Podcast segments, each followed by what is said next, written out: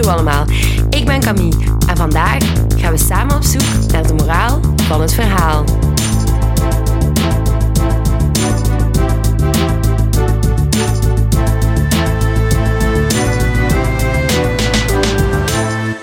Hallo allemaal, welkom bij de moraal van het verhaal. Vandaag ga ik in gesprek met Heidi Mertens.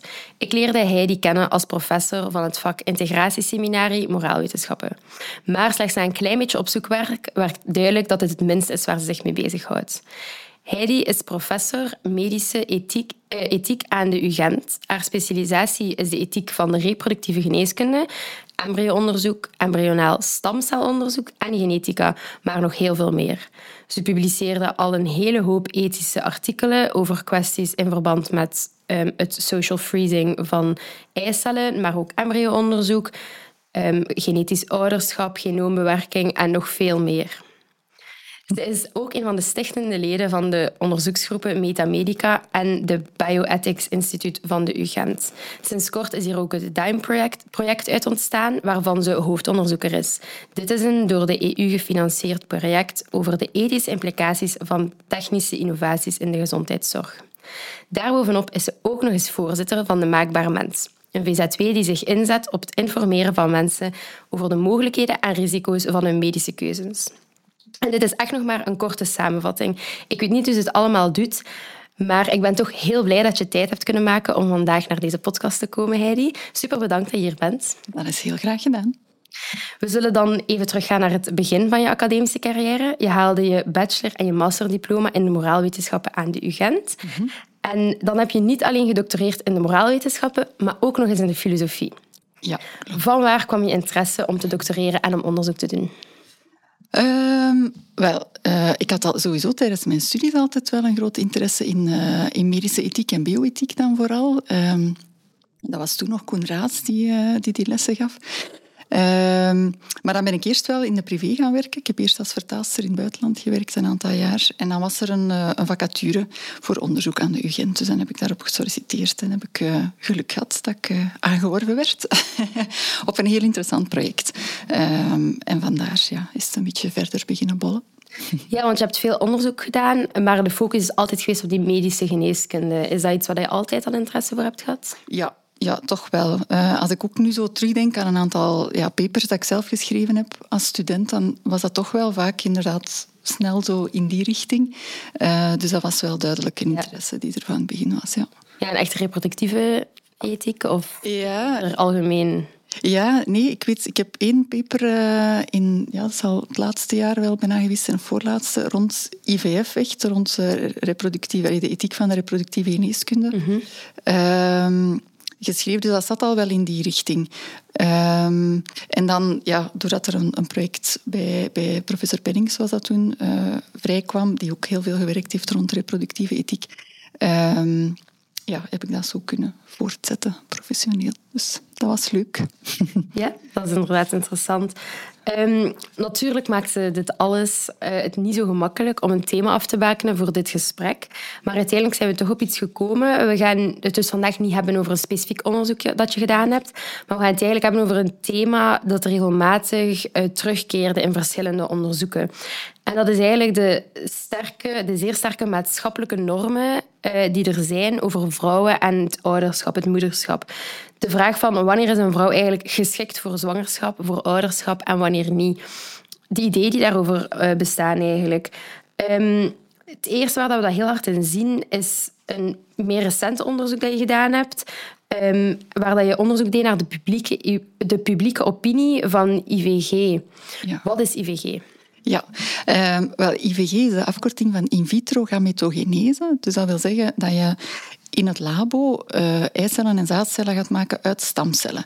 Dus het idee daarachter is dat je soms mensen hebt die ja, ofwel van, van bij de geboorte ofwel door een ziekte geen eigen zaadcellen of eicellen produceren. Ja. En dat die vaak wel graag een grote kinderwens hebben. Dus dat je in het labo dan eicellen en zaadcellen zou kunnen maken op maat van die mensen, startende van stamcellen. Ja. Um, en ja, dat is onderzoek dat aan de UGent ook uh, werd, wordt uitgevoerd. Nu, nu niet meer, denk ik, maar op dat moment wel werd uitgevoerd, ook binnen de UGent. Um, en het is ook een techniek die al werkt in muizen, en nog niet in mensen, maar wel al in muizen.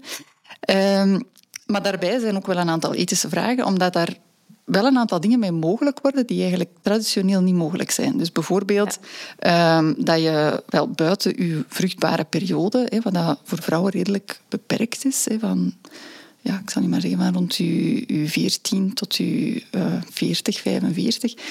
Um, Allee, dat is het uiterste. De meeste vrouwen ja. stopt het al veel vroeger. Um, en voor mannen uiteindelijk ook beperkt, dat, dat je daar voorbij zou gaan. Dus dat je zowel later als vroeger potentieel je al kan voortplanten.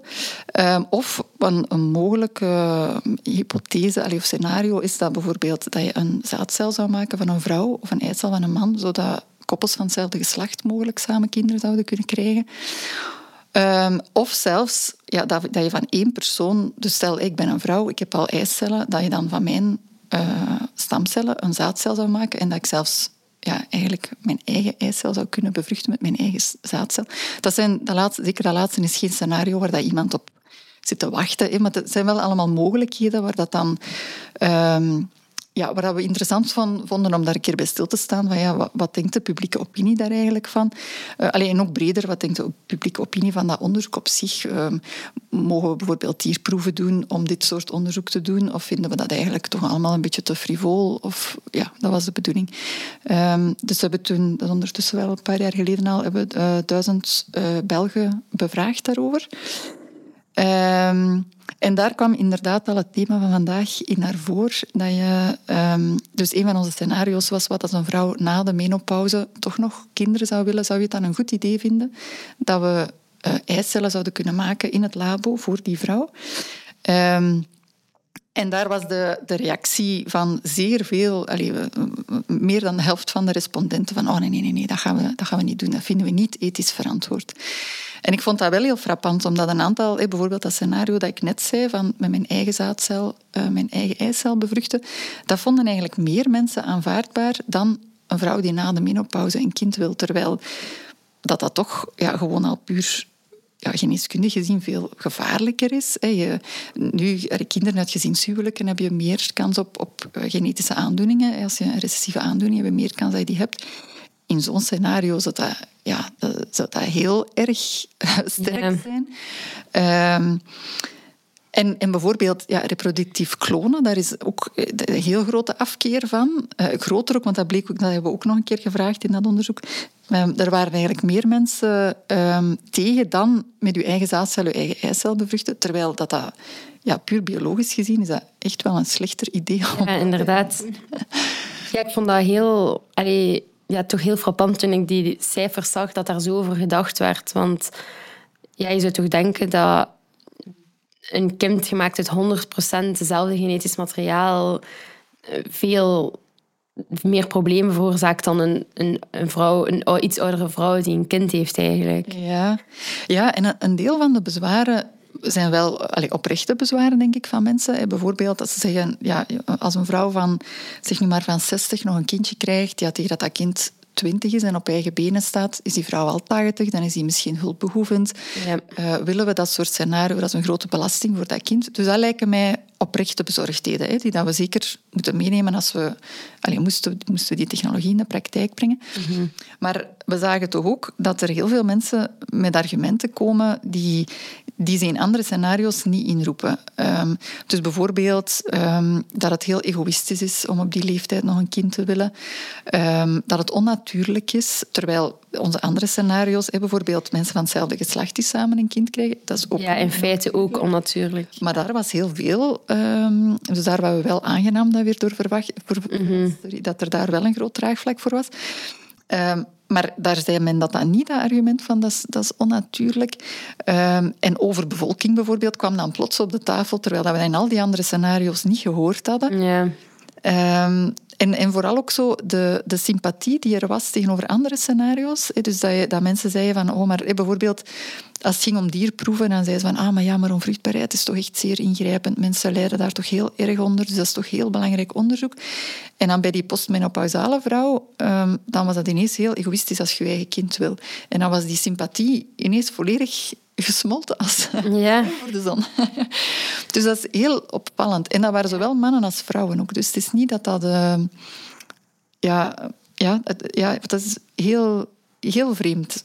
Vind ik. Ja. ja, dat is ook opvallend dat dat eruit komt. Zeker ook omdat je zegt dat er veel van die argumentatie daarbij dan echt op drogredeneringen gebaseerd is, die eigenlijk op alle scenario's kunnen eigenlijk, maar die dan eigenlijk alleen maar op dat scenario worden toegepast. Ja, ja en als we de, de deelnemers daarop wezen, um, van ja, maar je hebt toch daar straks in dat geval dat gezegd, of je hebt toch daar... Mm dan gingen ze eerder hun mening over die andere scenario's bijstellen dan over dit. Ah, ja. Uh, dus bijvoorbeeld, um, um, dat was voor het, uh, het, reproductief klonen dan, denk ik, hadden we op een bepaald moment dat daar dan de, de meningen versoepeld werden.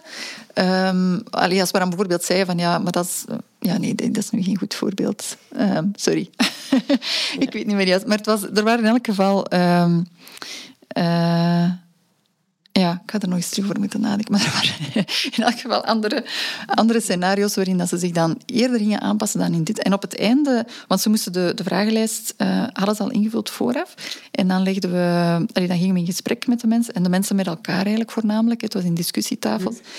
Um, en achteraf bleek dat ze op dit punt, dus de postmenopausale vrouwen, dat ze daar eigenlijk nog hun mening, dus hun mening tegen, nog meer versterkt hadden eigenlijk. In plaats van dat ze dan misschien wat zouden bijgesteld hebben. Um, ja. Ja. in de andere richting. Maar dat is wel interessant. Zo'n een, een, onderzoek aan de hand van een burgerpanel, hoe gaat het eigenlijk te werk? Dus mensen vullen een vragenlijst in en dan gaan ze met elkaar in discussie. Ja, je kan dat op verschillende manieren doen. Um, hoe we het nu hadden gedaan was, uh, dus we hebben die vragenlijst uh, naar duizend, allee, we hebben uitgestuurd tot als we duizend, uh, een representatieve steekproef van duizend participanten ja. hadden. En we hadden telkens een vraag um, op het einde gezet, zou je eventueel willen gecontacteerd worden voor vervolgonderzoek? Um, en voor dit onderzoek hadden zeer veel mensen dat aangevinkt, dus ik denk dat we iets van een 200 mensen hadden waaruit dat we... Maar dat is wel nog veel, ja. ja. Um, en dan hebben we gezorgd dat we daar een diverse groep hadden, naar opleidingsniveau, uh, man, vrouw, uh, leeftijd. Leeftijd, ja. Um, dus dan hebben we die mensen terug uitgenodigd. De, de vragenlijst was anoniem, dus we wisten op zich niet wat dat zij geantwoord hadden op de vragen, maar we hebben dan wel gevraagd aan de start van het burgerpanel van willen jullie het nog een keer terug invullen, zodat we wel wisten voor de groep die we bij ons hadden, wat dat daar ja. meningen waren. Um, en dan hebben we ja, een aantal een aantal methodieken gebruikt um, ja, in, een, in een zaal, in een ruimte, om, om bepaalde... Ja, waar mensen zich moesten verplaatsen naar gelang of dat ze meer of minder akkoord waren met een stelling. Maar dan uiteindelijk ook hebben we met vier discussietafels gewerkt rond vier onderwerpen die we dan zelf geselecteerd hadden. Bijvoorbeeld uh, die postmenopausale vrouw was er dan één van. Ja. Um, en dierproeven was bijvoorbeeld aan een andere tafel. Waarbij dat we ja, eigenlijk die de burgers met zichzelf, alleen met elkaar in discussie lieten gaan, maar waar dat we wel telkens een expert bij aan de tafel hadden om input te geven. Dus bijvoorbeeld de tafel van de dierproeven zat iemand bij die dierproeven uitvoert bij, binnen een labo van stamcelonderzoek, zodat zij kon zeggen van ja, is dat... Allee, zijn dat pijnlijke experimenten of niet? Want dat is wel een heel belangrijk. Ja, ja. Um, wat gebeurt er met die dieren? Welk soort dieren zijn dat? Um, zodat ze wel de juiste input hadden. Want vaak, als je burgers bevraagt, zijn ze ook niet volledig geïnformeerd. En je mhm. probeert wel in zo'n vragenlijst om ze de nodige informatie mee te geven. Maar als het ja, een beetje over ingewikkelde technologie gaat en je wil alle opleidingsniveaus ook bevragen, ja, dan kan je, eh, kan je niet verwachten dat mensen tot in de details alles begrepen hebben waarover dat gaat. En dan is het wel goed om ze een keer samen in een ruimte te brengen, dat je, dat je ja, als er vragen zijn, dat je die kan verduidelijken. Ja, maar dat is wel interessant, want dat is ook het eerste dat ik me zou afvragen. Is natuurlijk, in zo'n groep word je dan snel misschien beïnvloed door iets dat iemand zegt, die dan misschien de autoriteit krijgt, terwijl dat helemaal niet het geval is. Het is wel interessant om te weten dat er inderdaad iemand bij zit die wel de feiten van de, van de leugens eigenlijk kan... Ja kan ja, en, onderscheiden. Ja, en daarvoor is het wel goed dat je het in verschillende groepen doet. Want je hebt altijd zo, ja, anchoring heet dat. Hè? Dus als de, de eerste persoon die iets zegt, ja. is inderdaad, dat zet de, de norm. Toen, ja. Ze gaan dan zich daar tegenover positioneren, dus ofwel haken ze daarbij aan. Of, um, maar als iemand direct met een heel extreme stelling komt, dan ja, dan, dan verschuift de norm meteen in de richting van die stelling. Ja. Uh, maar doordat we vier verschillende groepen hadden, heb je ook wel dan vier verschillende mensen die starten. En als je dan ziet dat er uit die vier verschillende groepen soortgelijke ja, dingen komen... gewoon een consensus, inderdaad. Ja. Ja. Dit wijst er inderdaad wel op dat er een soort van ongesproken set van normen is die er bestaat in de maatschappij voor vrouwen. En wanneer ze kinderen hebben, Ehm, maar dat is ook iets dat je nog van je onderzoek is naar voren gekomen. Daarom wil ik toch even het hebben over onderzoek dat je gedaan hebt in 2016. Um, hier ging het eigenlijk over de verschillende behandelingen van vrouwen die um, medische, de, de medische wereld opzoeken voor een sterilisatie of voor een eh, IVF-behandeling. Um, ja, dus daar zien we eigenlijk... Waarbij dat we bij die um, postmenopausale vrouwen zagen dat mensen zeggen van oh, het is zo egoïstisch dat je nog een kind wil op die leeftijd en heel negatief. Dat we dat we een, een soortgelijke negatieve houding zien tegenover jonge vrouwen die geen kinderen willen. Dus daar is het eigenlijk net omgekeerd.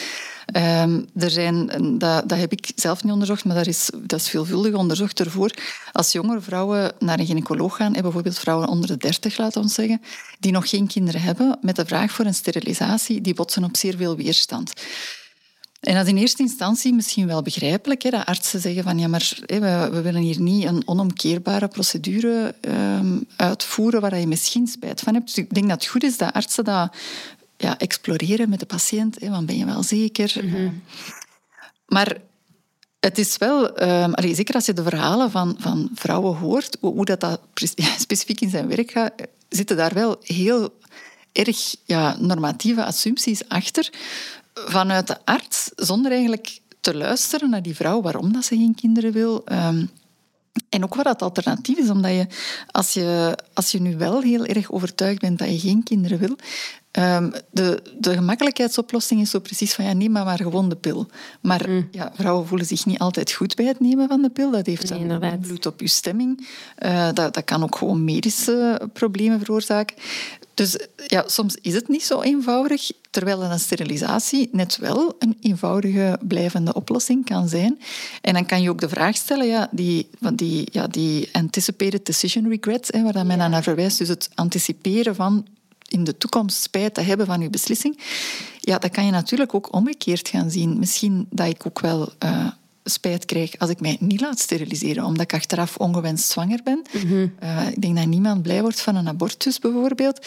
Dus dan ja, vraag ik mij af waarom wordt dat in die context niet gezien. En bijvoorbeeld ook bij IVF waarom wordt daar de vraag, denk ik, nooit gesteld van ja, maar heb je hier wel heel hard over nagedacht? Wil je echt wel een kind? Want het is een zeer grote verantwoordelijkheid. Ehm, het gaat een serieuze stress veroorzaken op je relatie bijvoorbeeld. Uh, denk er maar eens twee keer over na. Ik denk dat er geen enkele fertiliteitsarts dat zegt. Hè. Als daar een, een, koppel komt, of toch als het een jong koppel is, hè, want dat is dan opnieuw weer, als daar misschien een oudere vrouw komt, wordt die vraag wellicht wel gesteld. Um, maar als daar een, ja, een vrouw van 27, 30 komt, dan is er heel veel begrip en natuurlijk, en we gaan u helpen. En terwijl dat we, ja, dat we weten uit sociologisch onderzoek dat kinderen krijgen is niet de, het pad naar geluk. Hè. Er is geen correlatie tussen kinderen krijgen en gelukkiger worden. Mhm. Terwijl dat we wel ook weten dat veel mensen wel denken dat daar wel een, een correlatie is. Um, en er is, er is een correlatie, maar geen causale link. Dus in de zin, um, het is niet zo dat mensen met kinderen uh, gemiddeld gezien ongelukkiger zijn dan mensen zonder kinderen. Um, maar dat is voornamelijk omdat vaak mensen die in een stabiele partnerrelatie zitten beslissen om kinderen te krijgen. En een stabiele partnerrelatie heeft wel een positieve ah, impact op je geluksbeleving. Dus dat is een, een, ja, een confounding variable, zeg maar. Uh, maar als je longitudinaal kijkt hè, naar mensen die um, ja, het geluksniveau op een bepaald moment. En dan als ze kinderen krijgen, doorgaans maakt dat eerder een dipje door naar beneden dan ineens een sprong naar boven. En dat is niet omdat er iets mis is met die kinderen. Hè. Dat zijn, die mensen zien hun kinderen allemaal heel graag. Ehm, maar kinderen hebben, ja, zorgt gewoon wel voor, voor ja, een heel grote tijdsinvestering die je moet maken. Uh, veel stressors die in je relatie komen. Uh, seksueel welbevinden is bijvoorbeeld vaak lager. Ehm, dus dat, dat zijn allemaal factoren ja, die maken dat je van kinderen krijgen niet noodzakelijk gelukkig wordt. En dus ook dat dat vooroordeel van ja, vrouwen die zich laten steriliseren, die vergooien hun leven of zo, of die maken hier echt een grote, grote fout, want die gaan nu iets zeer cruciaal in hun leven niet hebben. Dat, dat is eigenlijk een zeer groot vooroordeel, waar dat geen... Ehm, ja, wetenschappelijk fundament voor is. Want misschien ook belangrijk om daar nog te nuanceren. Dus er is zowel onderzoek naar die correlatie met geluk, dus subjectief welbevinden, maar ook naar de, de meaningfulness of life. Dus hoe, hoe ja, hoe zinvol dat je leven inschat. Omdat in eerste instantie veel mensen zeiden van ja, maar ehm, geluk is maar één ding, hè, en, maar er is meer dan geluk alleen. En we kiezen, en dat is ook zo, hè, je kiest, als je bijvoorbeeld je toekomstig beroep kiest, je kiest niet noodzakelijk hetgeen dat je het gelukkigste gaat maken, maar wel hetgeen waar je het meeste voldoening uit haalt. Um, dus bij kinderen is dat ook, denk ik, soortgelijk. Maar ook zelfs die zinvolheid van het leven is niet noodzakelijk positiever um, en zelfs opnieuw ook weer even licht negatief soms, omdat mensen soms de indruk hebben van ja, ik kan hier niks meer doen. Ja. Wat ik tof vind, buiten die met de kinderen bezig zijn. Um, dus ja, ik vind ja, zeer interessant dat je dus dat je enerzijds voor jonge mensen een zeer, en, en, jonge vrouwen vooral, want bij mannen is dat dan toch ook weer minder. Een man die een mhm. sterilisatie vraagt, wordt meer aanvaard dan een vrouw. Uh, dus een heel sterke norm dat je, als je jong en vruchtbaar bent, dat je moet willen kinderen hebben. Um, En als je dat niet wil, dan moet je je verantwoorden. Ik denk dat dat ook zo'n typische is als... Allee, ik denk de typische vraag als mensen, bijvoorbeeld als ze trouwen, van ah, wanneer komen er kindjes? En als mensen dan zeggen van, oh ja, ja we, kijken er naar uit om kindjes te krijgen, dat is allemaal oké. Okay. Er vraagt niemand van, oh, oei, ja, gaan jullie kindjes krijgen? Daar wel goed over nagedacht. Maar als iemand zegt van, ja, nee, eigenlijk, wij zijn gelukkig met ons twee en wij eh, we gaan niet proberen om kinderen te krijgen. Dan volgt wel de vraag van, ah, hoe komt dat? Ah, dat is vreemd. Um, wat dan misschien ook weer voor een stukje te begrijpen is, omdat dat nog steeds een minderheid is, wel een groeiende minderheid, maar wel nog een minderheid. Um, maar anderzijds, ja, de toon waarop dat de vraag gesteld wordt, is vaak niet enkel van, ja, allez, het is een minderheid, ik vind het interessant om uw mening te horen, maar eerder ook wel zo wat beschuldigend van... Allee, enerzijds beschuldigend en anderzijds ook van... Ja, je zult nog wel van gedacht veranderen. dat je zult het nog wel zien. Ja. En dat is eigenlijk heel jammer dat er... Um, ja. Dat er daar niet meer openheid over is. Ook trouwens voor mensen die ongewenst onvruchtbaar zijn, denk ik, zou dat denk ik ook helpen als we enerzijds meer dat besef hebben in de maatschappij van kinderen zijn niet de weg naar het geluk. En zonder kinderen kan je ook gelukkig zijn. Mm Wat je denk ik heel moeilijk kan overbrengen op het moment dat mensen naar de fertiliteitskliniek stappen. Want als ze allez, voor hun arts zitten, als die op dat moment moet zeggen van ja, maar je gaat ook wel gelukkig zijn zonder kinderen, dat horen die mensen op dat moment nee, absoluut niet. Uh, want mensen zijn, moet ik ook zeker zeggen, zijn mensen met een uh, diagnose onvruchtbaarheid Um, daar heb je even hoge cijfers van, van, ehm, van depressie als bij mensen die een kankerdiagnose krijgen. Ah, ja. Dus dat is echt zeer impactvol. Mensen zijn daar zeer eh, verdrietig over, zeer gevoelig. Dus om op dat moment... Ik vind wel dat je het ergens moet aanbrengen van... Kijk, dat hoeft hier niet het einde te zijn van, u, van de rest van je leven. Hè. Je geluk hangt hier niet 100% vanaf. Maar het zou echt helpen als gewoon de bredere maatschappij al meer ziet dat er echt wel verschillende wegen zijn om je om je leven zinvol ja, uit te bouwen. En dat kinderen daar niet noodzakelijk in zijn. Wat dat ook niet... Ik bedoel, het is ook niet dat ik... Uh, ik heb zelf kinderen, dus ik, uh, ik, wil zeker niet zeggen dat dat geen legitieme weg is of zo, maar dat er tenminste meer begrip is voor andere mensen. Ja, ik denk ook gewoon dat er een heel grote... Um, ja, een heel grote nadruk is gelegd op, op het hebben van kinderen voor vrouwen als het enige doel of de, de enige, de, de, de, het doel, ja, de taak. Heel vroeger waarschijnlijk van ja, God heeft de vrouw gemaakt om kinderen te baren. Dat is echt iets dat heel diep in de maatschappij zit. Als je geen kinderen wilt, dan ben je precies geen vrouw gewoon. Dat is echt... En ook niet zo lang geleden. Hè. Er, veel mensen nu zijn nog helemaal in het idee van... Als vrouw heb je kinderen ja, ja, ja en dat je echt iets cruciaal mist ja. als je die kinderen niet hebt of als je geen zwangerschap hebt doorgemaakt. Ja. zo. ja, want dat maakt het ook moeilijker voor die vrouwen die geen kinderen kunnen hebben en gaat er ook voor zorgen dat zij meer en meer uiteindelijk gaan eh, opzoeken om, het, om er wel in te slagen om een kind te hebben. Of het nu genetisch is of, of, of via adoptie natuurlijk. Ja. Dat is natuurlijk ook weer een heel element ervan, om echt een genetisch kind te hebben, om een kind te baren. Ja. Ja, want dat zit, als we dan terug even naar die IVG gaan, daar, daar, ja, dat is echt al ver gaan om een genetisch verwant kind te krijgen. Hè? Want mhm. zelfs als je geen eicellen of zaadcellen produceert, wil op zich niet zeggen dat je geen kinderen kan hebben. Hè. Je kan, ik zeg niet dat adoptie een gemakkelijke route is, want dat is het absoluut niet. Um, maar je hebt wel ja, andere manieren. donorconceptie bijvoorbeeld is er een van, maar ook andere manieren om misschien niet Allee, misschien, eh, dat is niet hetzelfde als, als echt ouderen, maar bijvoorbeeld pleegzorg kan je echt wel een heel belangrijke rol vervullen in, in het leven van een, van een kind. En een aantal van de, allee, van, van de, de, de zinvolheid van, van het ouderschap ja, komt daar wel heel sterk in terug. Je helpt echt een kind een, een warme thuis geven. Of, en die, dat zijn allemaal zo precies dan ja, twee de beste opties tegen dat kind dat mijn kind is. Wat ik opnieuw ook wel weer begrijp, omdat we ook als maatschappij een heel grote legitimiteit toekennen aan de genetische ouder. Dat gaat precies altijd bovenop andere vormen van ouderschap. Dat is eh, ja, ook in, in, ja, in contexten waar dat het, uh, bijvoorbeeld bij donorconceptie, wordt er dan zo toch over de donor gesproken als ja, dat is dan toch de, de echte papa. Of de, ik vind dat zeer pijnlijk, omdat dat eigenlijk ja, dat, dat is toch eigenlijk echt niet waar dat ouderschap om draait, denk ik dan. Dat is toch maar, allez, maar een zaadje of maar een eitje dat mhm. het begin is, oké. Dat bepaalde eigenschappen van dat kind bepaalt, oké. Maar die sociale ouders zijn toch wel de ouders. Allee, die rol van ouder, dat is toch dat. Is toch dat. dat is toch ja.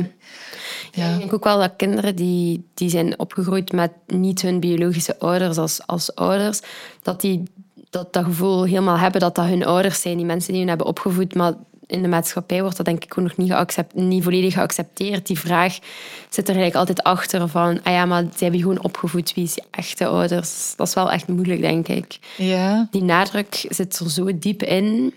Genetisch, genetisch ouderschap is echt iets dat heel diep in de maatschappij zit, inderdaad. Ja. ja dat zie je ook echt in die IVG. Dat is echt ja. zo vergaand gewoon om genetisch een kind te hebben. Ja, ja.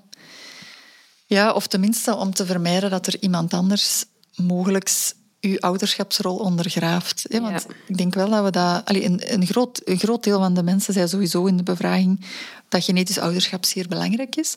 Um, maar ik denk daar, daarnaast ook wel dat we weten van onderzoek van collega's, uh, bijvoorbeeld Veerle Provoost bij ons, dat je um, ja, gezinnen die gevormd zijn via donorconceptie, dat er wel altijd de angst is voor die derde partij, die mogelijk de familie-eenheid in gevaar brengt. Ja. Um, dus je zou ook kunnen zeggen, ja, het is daar wel ook een, een fix voor, hè, dat, je, dat je geen derde partij nodig hebt. Mm um, maar ja, sowieso dat genetisch ouderschap. En ik denk dat dat ook wel door de vooruitgang van de genetica dan weer is. Ja. Um, is daar eigenlijk nog door versterkt. Maar dat ook opnieuw weer niet hoeft te zijn. Want je hebt, genetica is één ding, maar je hebt dan uh, epigenetica, hè, dus de impact van, van je omgeving op, u, op de, ja, welke genen er aan en af geswitcht worden, om het, Om het eenvoudig te zeggen.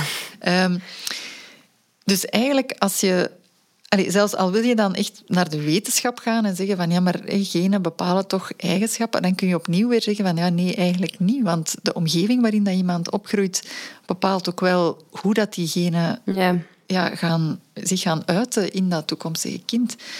Um, dus ja, het is... Um, ja, dus ik, ik had gehoopt dat er een evolutie zou zijn of een trend naar ook, ook met meer en meer nieuw samengestelde gezinnen, dat er meer een trend ging zijn naar, naar een ruimere interpretatie van ouderschap. Um, maar dat lijkt althans in, in westerse samenlevingen niet zo te zijn. Ja, inderdaad. De interpretatie van ouderschap is inderdaad zeer nauw. Dat is inderdaad iets dat wel ja dat wel eens zou mogen veranderen. Ja, ja, ik denk het ook echt wel. Maar het is ook wel iets westers, denk ik. Want ik weet dat we ooit een, uh, een ronde tafel hadden um, hier in Gent. En daar waren mensen ook uh, van Afrika onder andere. En zij keken daar heel anders naar. Um, ik herinner mij één iemand die toen zei... Maar ik weet niet, het is een anekdote, dus het is niet op basis van een breed wetenschappelijk onderzoek. Ja. Uh, maar iemand die zei, ja, in, in mijn cultuur, en ik weet ook niet meer van welk land dat hij kwam...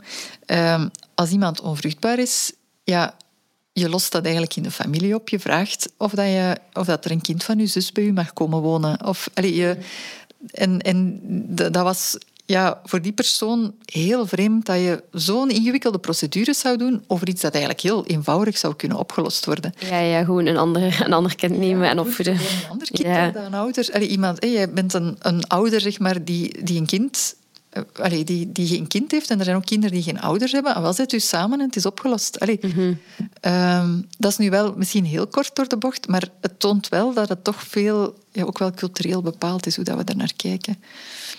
Ja. Alhoewel dat die, het feit dat vrouwen kinderen moeten baren, dat mij dat dan weer heel wijdverspreid lijkt in alle Ja, dat is een, een heel wijdverspreid idee, denk ik ook inderdaad. En dat is ook wel iets waar ik ja, me heel veel vragen bij stel soms. Ja, want daar zijn we dan misschien in het Westen nog net iets ruimdenkender soms dan andere culturen. In de zin dat we, zeker bij jongeren, dat is nu een, een recente bevraging uh, die we onder leiding van uh, Ilse Delbare van de Vives Hogeschool hebben gedaan. Naar uh, jongeren in de derde graad van de middelbare school, dus 17, 18-jarigen, mm -hmm. over, over hun kinderwens. En we zien daar dat, er, dat de kinderwens echt snel aan het dalen is. Dus dat er nu veel jongeren zijn die, well, de meerderheid zegt nog altijd wel van ik zou graag kinderen wensen. Maar er is een zeer grote groep, ik dacht dat ik mij niet vergis, ongeveer een kwart, die zegt ik weet het niet, ik zal wel zien, maar het is niet noodzakelijk mm. dat ik kinderen zie in mijn toekomst.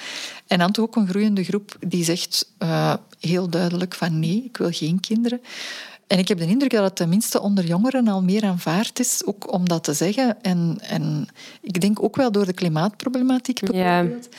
dat er toch een beetje een kentering komt dat je misschien toch meer moet verantwoorden waarom dat je wel een kind ja. wil dan waarom dat je er geen wil. Ja, dat is ook wel echt het gevoel dat ik heb nu, is dat iedereen... Dat er is wel echt een shift, denk ik. Er zijn heel veel mensen die, die al heel openlijk zeggen van kinderen, dat is echt niet iets waar ik aan begin. En ik denk dat het inderdaad deels is door de staat van de wereld en het klimaat en, en, en, politieke situaties. Maar ik denk ook gewoon ja, dat, weg, dat wegstappen van een vrouw moet een kind hebben. Niet dat dat wegneemt dat vrouwen geen kinderen mogen hebben. Als je een kind wil, doe gerust. Doe je best om het op te voeden. Dat komt allemaal goed. Maar dat moet niet. Ik denk dat, dat, veel, dat veel jonge vrouwen dat wel beseffen van... Je bent nog steeds evenveel een vrouw als je geen kind hebt. Ja.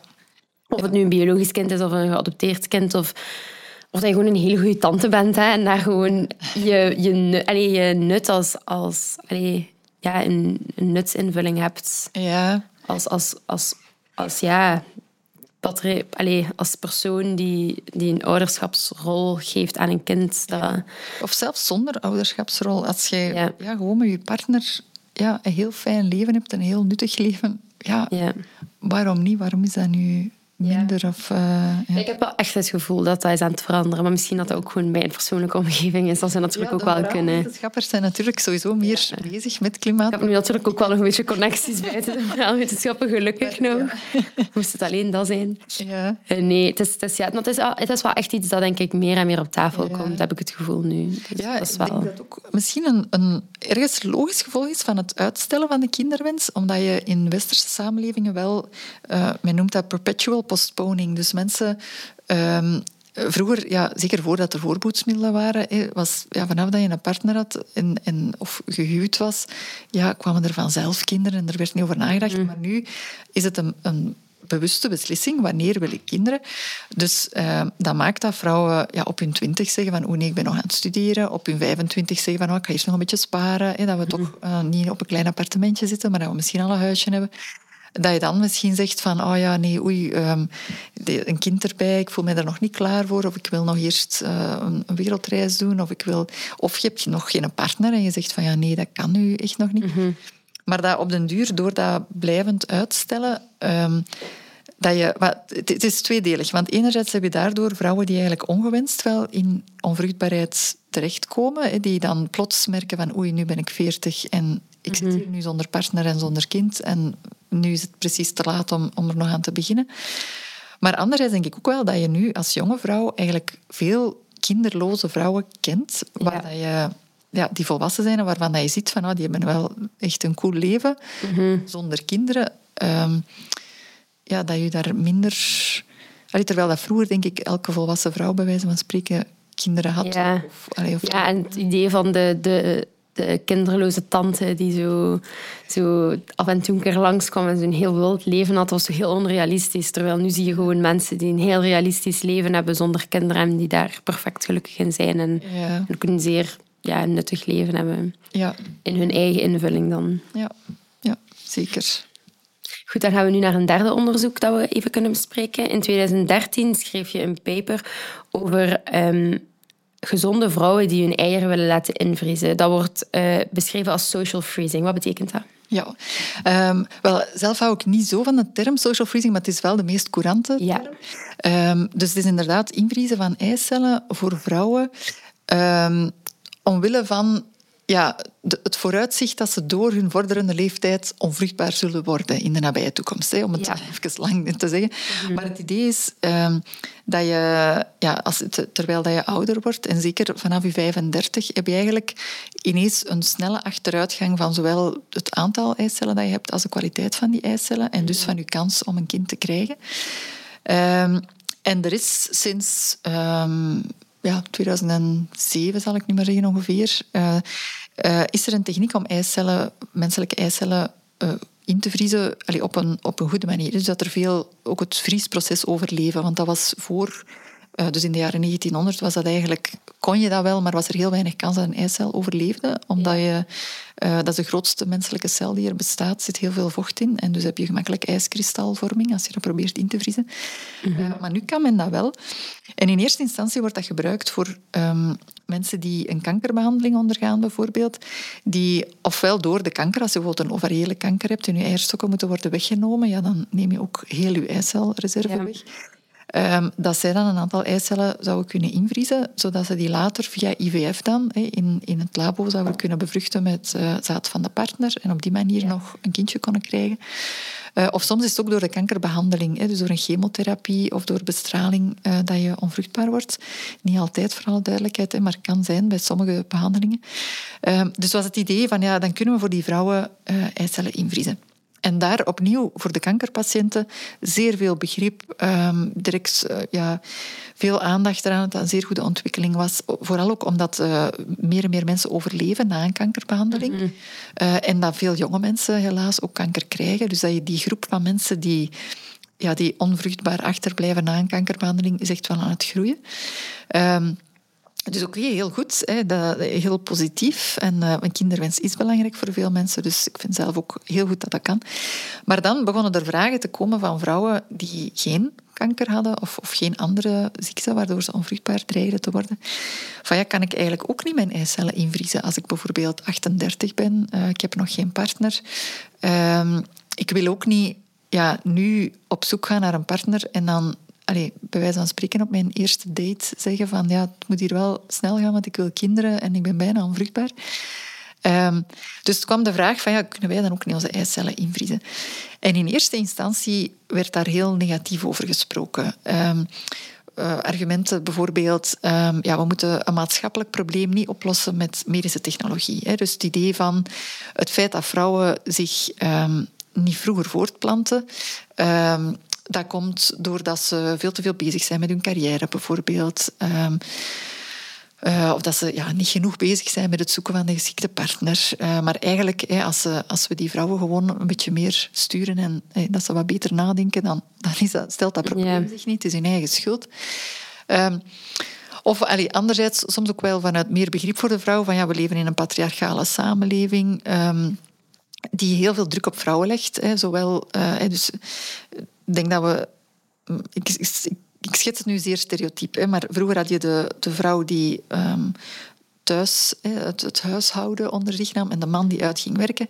En nu mag de vrouw ook mee uit gaan werken, maar dat wil nog niet zeggen dat dat huishouden eerlijk verdeeld is. Ja, ja. Het idee van ja, vrouwen staan onder zoveel druk om zoveel taken op zich te nemen, dat, dat krijgen van kinderen ja, soms niet mogelijk is.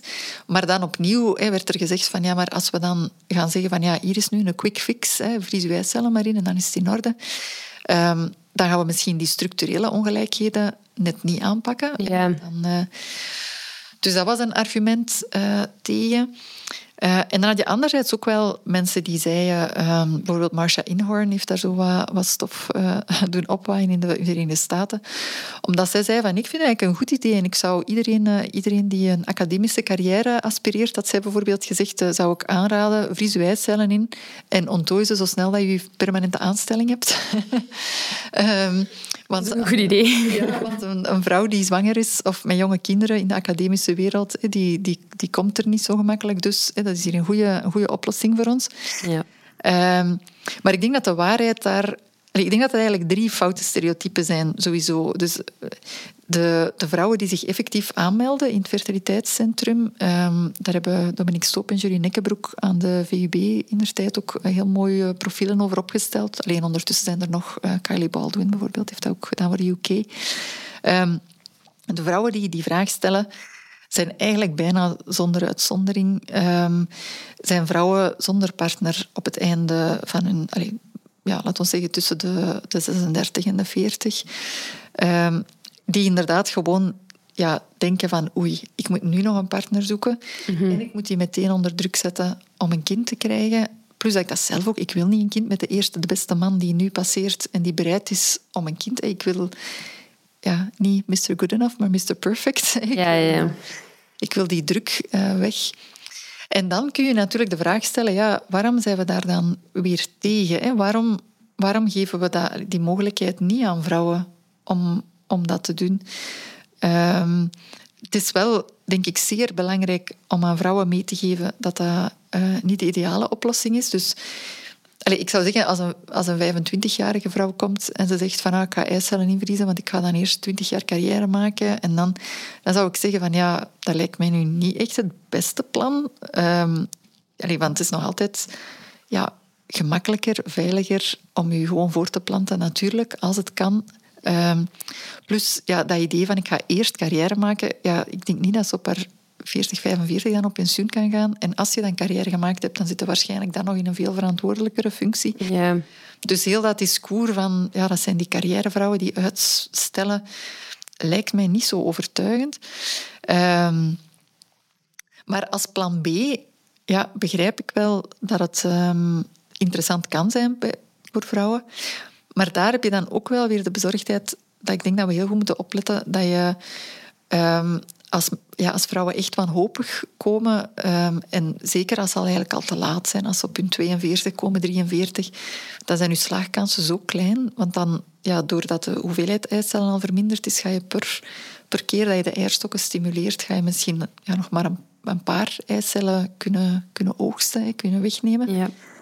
En daarvan gaan er zeer veel chromosomale abnormaliteiten hebben. Dus er gaan er veel zijn die, ja, die, niet gaan leiden tot een levende, gezonde geboorte.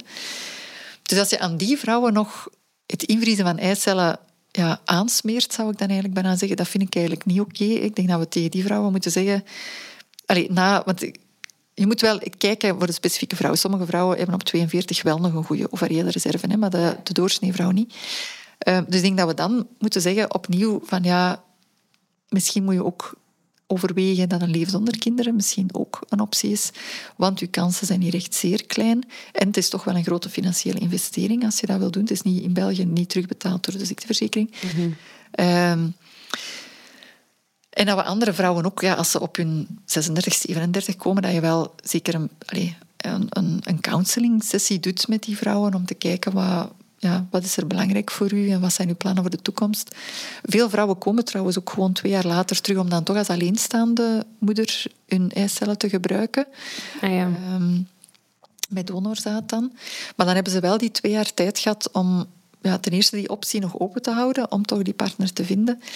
Um, en ook misschien soms om te winnen aan het idee dat ze het misschien toch alleen gaan moeten doen ja, we zien sowieso zeer weinig spijt. Dus ook bij de vrouwen die hun eicellen niet gebruiken, zijn er um, de, ja, meer dan 90% zegt uh, ik ben toch tevreden dat ik het gedaan heb. Want het heeft zoveel stress weggenomen ja. dat ik eigenlijk echt ja, veel relaxter door het leven ben kunnen gaan. Dat was echt... Uh... Maar ja, het is, ik vind het heel moeilijk um, om, om zo af te lijnen wanneer dat dan eigenlijk wel de ideale moment is. Want als het te vroeg is, dan heb je veel kans dat je ze niet nodig hebt, omdat je nog gewoon op natuurlijke manier zwanger wordt. Mhm. Als het te laat is, dan heb je niet veel kans dat het gaat werken, want je hebt niet genoeg eicellen en de kwaliteit is niet goed. Dus je hebt eigenlijk maar een heel kleine window, um, ja, zo tussen ja, 33 en 36 bij wijze van spreken, waar dat misschien wel een goed idee is. Ja. Um, maar ja, het is... Um, Allee, ik denk dat, dat het goed is dat het bestaat, maar ik hoop dat... Uh, en in België denk ik is dat wel oké, dat de meeste fertiliteitsklinieken het niet allee, te veel verkopen, maar dat ze het echt enkel ja, dat ze er echt enkel mee doorgaan voor vrouwen waar het er echt een kans is dat ze het echt nodig hebben. Ehm, ja, dat ze er... Ja. Ja, dat er veel informatie wordt gegeven over de opties en de mogelijkheden en, en de slaagkansen inderdaad. Want Ja. als dat dan... Allee, dat ziet er wel zoiets uit al snel zo'n ja, een zeer zo winstgevend systeem kan zijn om iedereen even te gaan promoten. Verschij stellen in Ja. voor deze mega hoge prijs, dan, dan kom je bijna in een... Allee, ja, Ja, het model, dat is, dat is bijna ongezien. En zeker in de Verenigde Staten bijvoorbeeld is het een duidelijk profitmodel. Daar heb je echt zo ook egg-freezing parties. Hè, dus dat je zo, zo'n beetje like een tupperwareavond. dat je iemand uitnodigt van een kliniek en dan zijn er cocktails en is zo allemaal wat fancy. En er is zo zeker de plekken waar, ja, waar dat zo de, de trendy, hippe en, en rijke... eh, vrouwen wonen, dat je dan ja, naar een egg-freezing party gaat en krijg je informatie en dan... ehm, ja, ik denk dat dat niet het goede model is. Ik denk dat we tegen die jonge vrouwen moeten zeggen van doe dat toch niet, je hebt nog, Ja. nog veel tijd. Ehm, ja, dus het is, het is een heel moeilijk... eh, een, ja, een heel moeilijk... Ja, het is inderdaad een, een, een moeilijk concept eigenlijk, dat social freezing. Ik zou ook niet, niet kunnen zeggen wanneer dat ik juist vind dat het een goed idee is of niet een goed idee is. Nee, nee ik denk dat het heel individueel is sowieso. Ehm, en het is ook, ja, het is sowieso geen, geen aangename procedure, het is geen goedkope procedure. Dus ik denk nu wel niet dat dat iets is dat vrouwen massaal gaan beginnen doen of zo. Ehm, ja, het is wel, allee, het is wel ook interessant om te kijken ja, voor wie wordt het terugbetaald en wie niet. Omdat we daar wel... Allee, dus we hebben in België wel de ONCO-conventie, dus dat is een conventie tussen het RISIF en de fertiliteitsklinieken. Ehm, en daar staat eigenlijk in dat bijvoorbeeld eh, voor kankerpatiënten is het wel terugbetaald. Ehm, maar bijvoorbeeld voor trans mannen bijvoorbeeld niet. Hè. Dus als ik een, eh, een transitie onderga ehm, en ik neem mijn eierstokken bijvoorbeeld weg, ja, dat zou misschien wel interessant kunnen zijn voor een aantal transmannen om dan toch eh, eicellen in te vriezen. Omdat als zij bijvoorbeeld eh, homoseksueel zijn daarna en hun partner heeft zaadcellen later, Ja. ja, dan kunnen zij misschien wel nog een genetisch eigen kind krijgen. Ehm, maar dat is, ja, dat is eh, niet terugbetaald. En bijvoorbeeld ook een, een kankerpatiënt die, die reeds een behandeling ondergaan heeft, als hij achteraf wil invriezen, ook niet. Wat dat eigenlijk ook vreemd is, want de meeste kankerbehandelingen ehm, hebben een impact op je vruchtbaarheid, maar in de zin dat je niet onmiddellijk steriel bent, maar wel dat je, je ovariële reserve, dus je aantal eicellen, kleiner is. En dat je dus vroeger in je menopauze gaat. Ah, ja. Stel dat ik bijvoorbeeld ehm, als, ja, als, als jonge patiënt, hè, bijvoorbeeld als 12-jarige of als 16-jarige, een, eh, een kankerbehandeling moet ondergaan, ja, misschien wil ik op dat moment niet mijn eicellen zitten invriezen. Misschien ook omdat het gewoon nog niet kan. Hè. Als, je, als je vier, vijf jaar bent, kunnen ze wel een stukje eierstokweefsel invriezen, maar niet echte eicellen. Ehm, ja, op dat moment zou ik misschien liever hebben dat ze mij gerust laten en mijn kankerbehandeling eerst geven. Ja, ja. Maar misschien wil ik dan op mijn 25 wel graag eicellen invriezen als ik het vooruitzicht heb dat ik op mijn 30 misschien al in mijn menopauze ga. Ja, ja. En dan is het bijvoorbeeld ook niet, Niet terugbetaald. Ja, dat is ook wel eh, raar. Een beetje vreemd, ja. Eh, in Frankrijk is nu het eerste land dat sinds hun wijziging van de ehm, ja, wet op de bioethiek van de zomer 2022, eh, het eerste land waar het eigenlijk voor iedereen eh, terugbetaald is via de ziekteverzekering. Ah, ja. oké. Wat ook niet goed is, denk ik. Nee, dat denk ik inderdaad ook niet. Want daar heb je dan weer ja, lange wachtlijsten nu van vrouwen die het ja, soms echt dringend nodig hebben. En kankerbehandeling kan je niet Ja. uitstellen. Dus dat, allee, of, ja, moet je uitstellen als je eicellen wilt invriezen, maar wil je liefst niet te lang uitstellen. Ehm, ja, en als er daar dan ja, een drits vrouwen op de wachtlijst staat, die het eigenlijk wel nog even kunnen uitstellen, is dat ook weer jammer. Ja, ja, dus die vrouwen die gewoon voor de zekerheid het willen invriezen en de vrouwen die voor de kankerbehandeling het willen invriezen, zitten in dezelfde wachtlijst. En... Ja, allee, ik hoop dat de artsen daar soms... Dat dat, dat niet dezelfde Ja. wachtlijst altijd is. Maar, ehm, maar ja, dat is ook niet ideaal. En, ja, en vooral ook, ik denk... We hebben, allee, we hebben een beperkte som geld voor de gezondheidszorg. Ja. En ehm, die pot is altijd te klein. En je moet altijd mensen in de kou laten staan. En dan denk ik soms ook, ja, dan is dit misschien niet de belangrijkste Ja. eh, kost. Allee, dan, dat is eh, jammer en daarmee wil ik niet zeggen dat, dat, dat ik geen begrip heb voor vrouwen die het wel willen eh, om hun eicellen in te vriezen. Maar ja, ik denk dat er grotere noden zijn momenteel Mhm. waar we misschien voorrang aan moeten geven. Anderzijds heb je het argument van, van ja, gelijkheid en rechtvaardigheid, hè, dat het nu voor rijkere vrouwen wel toegankelijk is. En voor vrouwen met minder financiële middelen is het eigenlijk niet toegankelijk. Ja. Tegelijk zien we wel dat dat ook wel net de groep is die er naar vraagt. Dus ehm, de, de vrouwen die vaak op hun 36, 37 geen partner hebben, zijn vaak ook wel hoger opgeleide vrouwen. Ehm, die meestal dan ook meer financiële middelen hebben. Dus in dat opzicht, ehm, daar heeft eh, collega Guido Pennings een paper over geschreven, ook moest het wel volledig terugbetaald zijn, dan zou dat eigenlijk ook wel voor een groot stuk ja, financiering zijn dat naar de rijke burgers gaat. Ja. Ehm, maar dat misschien ook weer niet ja, hetgeen is dat we willen doen. Ehm, dus het is daar, ja, daar zit er nog veel. ja, een heel moeilijke discussie inderdaad. Ja. Goed, dan stel ik voor dat we een klein stapje achteruit zetten van jouw onderzoek en ehm, meer naar de big picture kijken. Ik vind het heel moeilijk om, eh, ik vond het heel moeilijk om rechtvragen op te stellen over dit thema, omdat er ja, zoveel over te zeggen is en zoveel verschillende manieren om naar te kijken ook. Ehm, en het komt ook allemaal terug naar een thema dat ik het heel, persoonlijk ook heel moeilijk mee heb. En dat is die reproductieve vrijheid. En de manier waarop dat, dat eigenlijk langs alle kanten ja, beïnvloed wordt en, en aangepast en, en gecontroleerd eigenlijk. Ehm, dan komt eigenlijk altijd die vraag terug naar boven van waar komt al die controle daar rond? Van waar komt dat idee, die normen over welke vrouwen kinderen mogen hebben, welke vrouwen zelfs kinderen moeten hebben? Wanneer dat, dat is. Die, ja, de samenleving heeft daar zo bepalingen over dat ik me soms echt afvraag waarom, van waar komt dat, zo die echt grote normen.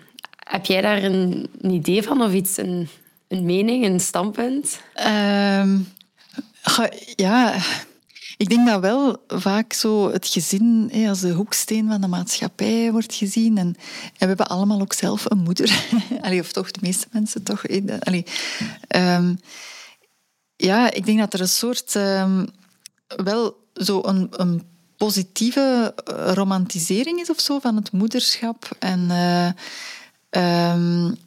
wat dat vaak ook wel mooi is, hè, dat moeders geapprecieerd worden voor alles wat ze doen voor hun kinderen Ja. en zo. Maar dat dat wel eh, ja, zo wat mythische proporties aanneemt of zo soms, het, het moederschap. En dat je dat daarom ja, moet willen. En, ja, dus ik denk dat, denk dat dat één aspect is. Ehm, wat betreft die controle, ja, vind ik een, al wat een, moeilijkere vraag. Want daar, ook in het abortusdebat en zo, hè, zien we daar toch wel ja, dat er om een of andere reden toch ja, iedereen altijd wel iets wil te zeggen hebben over, over reproductie bij de vrouw dan, met name. Zo, Ehm, ja, en waarom dat, dat is, ik kan dat zelf niet altijd goed, goed begrijpen, waarom dat, dat zo belangrijk is. Ik vind sowieso wel reproductieve autonomie een moeilijke, een moeilijke term of een moeilijk begrip, omdat je...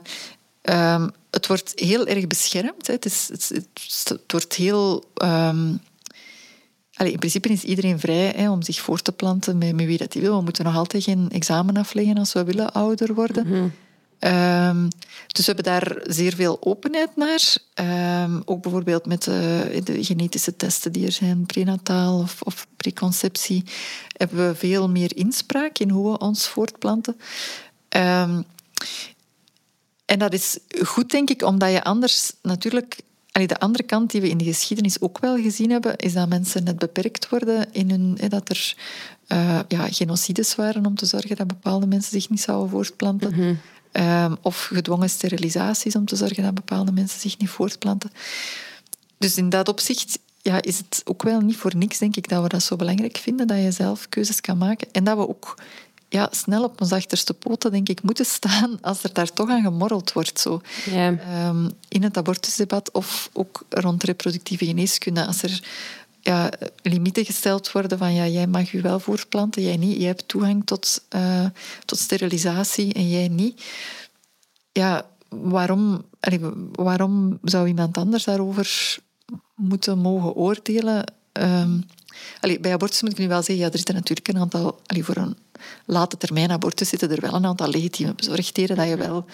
ehm, daar al allee, soms een vergevorderde vrucht uh, afdrijft. Hè. Dus dat je, het is niet volledig enkel en alleen maar om die controle over de vrouw te doen. Maar ja, voor een stuk toch soms ook wel, denk ik, als het um, ja, zeker over vroege abortussen gaat. Ja, um, ja. Ik, ja, ik heb daar ja, ik heb niet echt pasklare antwoorden waarom het uh, zo moeilijk is en waarom ja, ja, die normen zijn sowieso, vind ik, zeer interessant. Om, omdat ze net zo shiften van het een moment naar het andere. Uh, en dat je daar... Ja, dat we soms ook willen, denk ik... Uh, dat we soms niet niet genoeg luisteren naar wat mensen ook echt willen. Het is zo grappig. Op een bepaald moment, um, als ik rond social egg freezing werkte, was er een studie die, um, die aangaf van, uh, of die verwees naar, um, uh, of het was waarschijnlijk geen studie, maar een opinie, uh, van ja, door, door hoe dat de, de, de patriarchale maatschappij de samenleving organiseert, kunnen vrouwen zich pas voortplanten als ze in hun dertig zijn. Hè, en maar eigenlijk, als je vraagt aan vrouwen wanneer dat ze zich liefst voortplanten, dat is eigenlijk tussen hun 30 en hun 35. Dat is niet op hun 20. En ik kwam toen ook een studie tegen, um, dat was van Maxwell, um, van in de jaren 50. En dat was een studie um, dat erover ging dat eigenlijk door hoe dat de maatschappij, hoe dat de patriarchale maatschappij was opgesteld, dat dat vrouwen dwong om veel vroeger hun kinderen te krijgen dan dat ze eigenlijk zouden willen. Dus toen was dat dan in hun twintiger jaren. Ja. Ehm, ik vond het wel grappig, omdat, je, omdat iedereen dan precies altijd zo bezorgd is ja, over hoe dat de maatschappij ons dwingt in de een of andere richting. Mhm. Ehm, in plaats van een keer te vragen aan vrouwen van wat vind je eigenlijk zelf? Mhm. misschien, misschien vinden we het wel ook oké dat we ons ja, pas op ons dertigste kunnen ja. voortplanten en willen we misschien eerst nog liever iets anders doen. Um, dus ja, ik vind die terugkoppeling sowieso altijd belangrijk. Zonder te willen zeggen dat er niks mis is met de manier waarop dat onze maatschappij soms georganiseerd is. Ja. Uh, en zonder te zeggen dat, je, dat we bijvoorbeeld geen incentives, bijvoorbeeld zorgen dat kinderopvang betaalbaar is en toegankelijk, ja, is wel belangrijk. Uh, niet om te zorgen dat mensen vroeger hun kinderen krijgen, want dat is dan soms van overheidswegen zo van, we moeten zorgen dat we ons reproductiegetal moet boven de twee zitten, hè, want anders kunnen we ons pensioenen niet meer betalen. Ja. Ik denk dat we het daarvoor niet moeten doen. Allee, dat, dat hoop ik toch, want we zijn op wereldschaal gezien, denk ik, met voldoende mensen. Meer dan genoeg. Um, maar ja, denk, ja, op tijd terugkoppelen, zoals ook naar, naar jongeren luisteren, van ja, wat, wat willen mensen eigenlijk? Willen ze kinderen krijgen? Willen ze zich voortplanten? Of willen ze soms ook ja, gerustgelaten worden als die push er is of die druk mm uh, om kinderen te moeten krijgen. En anderzijds zijn mensen die het wel willen ook voldoende ondersteund. Um, want ja, dat is dan weer een ander, een ander aspect, dat bepaalde mensen natuurlijk net heel moeilijk toegang hebben tot voortplanting. Um, alleen in België valt dat mee, hè, omdat wij... Omdat kunstmatige voortplanting, allee, kunstmatige, zeg ik niet, medisch geassisteerde voortplanting, um, ja, gefinancierd wordt door de, door de, de ziekteverzekering. Mm um, ja. Ik denk dat dat belangrijk is, die reproductieve vrijheid. Uh, zonder daar soms ook te ver in te willen gaan. Hè, want soms willen mensen dan, als we naar richting designerbabies en zo denken, dan willen we misschien weer wel zeggen van oh nee, dat misschien ook weer niet. Um, ja. Het is precies inderdaad wel een heel dunne lijn. Het is, het is allemaal zo rond hetzelfde. En dan moet je oppassen dat het net niet aan de ene kant valt of aan de, aan de kant van ja, dat is wel goed of nee, het is niet goed. Ja. Het is allemaal heel ja, ja, fragiel, ja. precies. Ja, vooral met die genetische screening vind ik dat soms moeilijk. Omdat je... Um, allee, enerzijds... Uh, bijvoorbeeld bij de NIPT hè, kan je zeggen van ja, we, we, we laten genetische screening toe, want dat verhoogt de reproductieve autonomie. Um, maar anderzijds merk je dat eigenlijk ja, het ondergrondsdiscours dan ook wel een beetje is van ja, dan vermijden we dat er kinderen met Down-syndroom geboren worden. Um, en dat soms zo, ja, dat er soms dat precies zo die reproductieve autonomie een beetje zo een, een, uh, een façade is of zo, waar dat eigenlijk andere dingen wel onder vallen. En soms mag je denk ik ook wel zeggen tegen mensen van ja, dit gaat nu wel te ver. Nu, allez, je hebt je reproductieve autonomie, maar je kan ook niet verlangen dat, uh, ja. dat, dat mensen zo ver gaan om u te accommoderen om een kind te krijgen, bijvoorbeeld. Mhm. Ja, die façade die achter dingen zitten, zie je echt bij heel veel. Ik, ik doe nu mijn bachelorproef over de gedwongen sterilisatie eigenlijk bij bepaalde groepen. En daar ben ik vooral aan het focussen op de racistische motieven die zijn terug te vinden. En inderdaad, dan kijk je naar iets gelijk sterilisatie, wat eigenlijk een heel, heel positieve uitvinding is, die voor heel veel vrouwen een grote oplossing biedt om, om controle te hebben over hun eigen lichaam en hun eigen reproductie. Maar dat dan zo wordt toegepast in bepaalde scenario's die echt ondenkbaar zijn en zo onmenselijk. En met zo ja, negatieve connotaties en, en, en motivaties, dat je denkt van ach, zoiets, zoiets zo'n vooruitgang van de geneeskunde, zoals sterilisatie, die ze gemaakt hebben, die dan gewoon zo misbruikt wordt.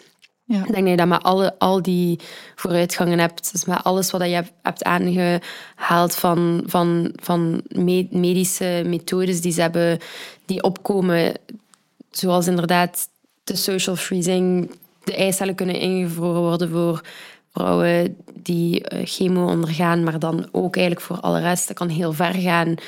Of dat mm, de IVG, die eigenlijk ja, van iets heel mooi kan zijn, van bijvoorbeeld een, een, een, een koppel van hetzelfde geslacht die een kind heeft, tot een kind met 100% genetisch materiaal van één persoon. Dat, is, ja, dat zijn zo uitersten die elke keer bereikt kunnen worden met elk van die, ja, ja. ja met elk van die methodes, behandelingen.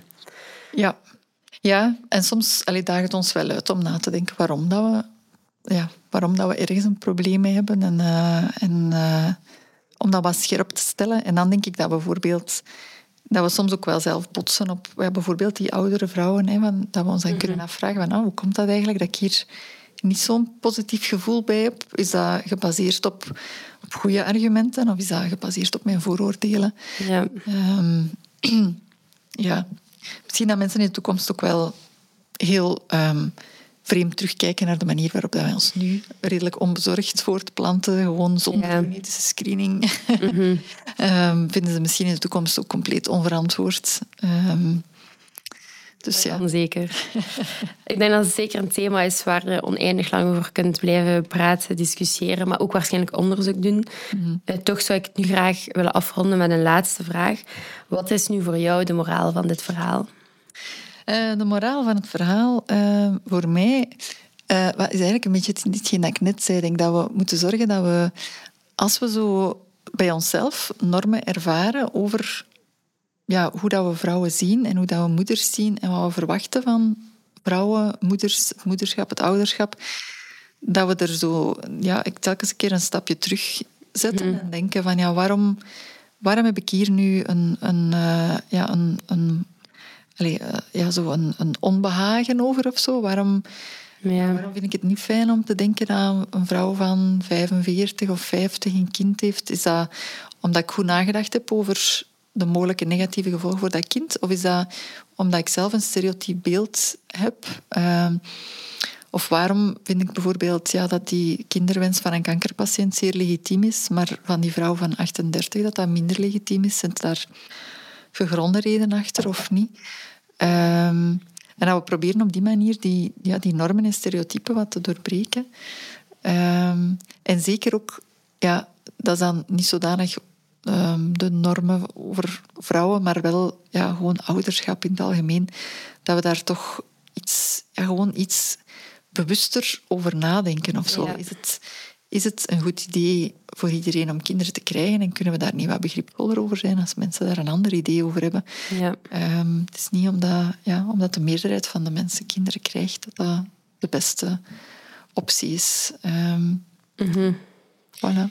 Ja, ik vind het een zeer interessant gesprek. Ik, ik heb in het verleden altijd een beetje weggekeken van de medische ethiek, omdat ik dat altijd te ingewikkeld vond en zo. Maar eigenlijk vind ik het nu wel heel boeiend om er zo over te denken. Want er zijn inderdaad moeilijke termen en concepten die je wel een beetje moet begrijpen om, om erover te kunnen praten. Maar er zijn inderdaad veel normen in de medische wereld en, en, en veel stereotypen die wel echt eens goed bedacht moeten worden en toch wel echt eens goed over moet nagedacht worden van waarom is dat er en waarom denken we dat. Dus ik vond het heel interessant om op deze manier naar al deze thema's te kijken. Dus ik zou je graag bedanken voor dit zeer boeiende gesprek en voor tijd te maken voor op mijn podcast te komen. Dat is zeer graag gedaan. Veel succes nog met de podcast. Goed, dankjewel.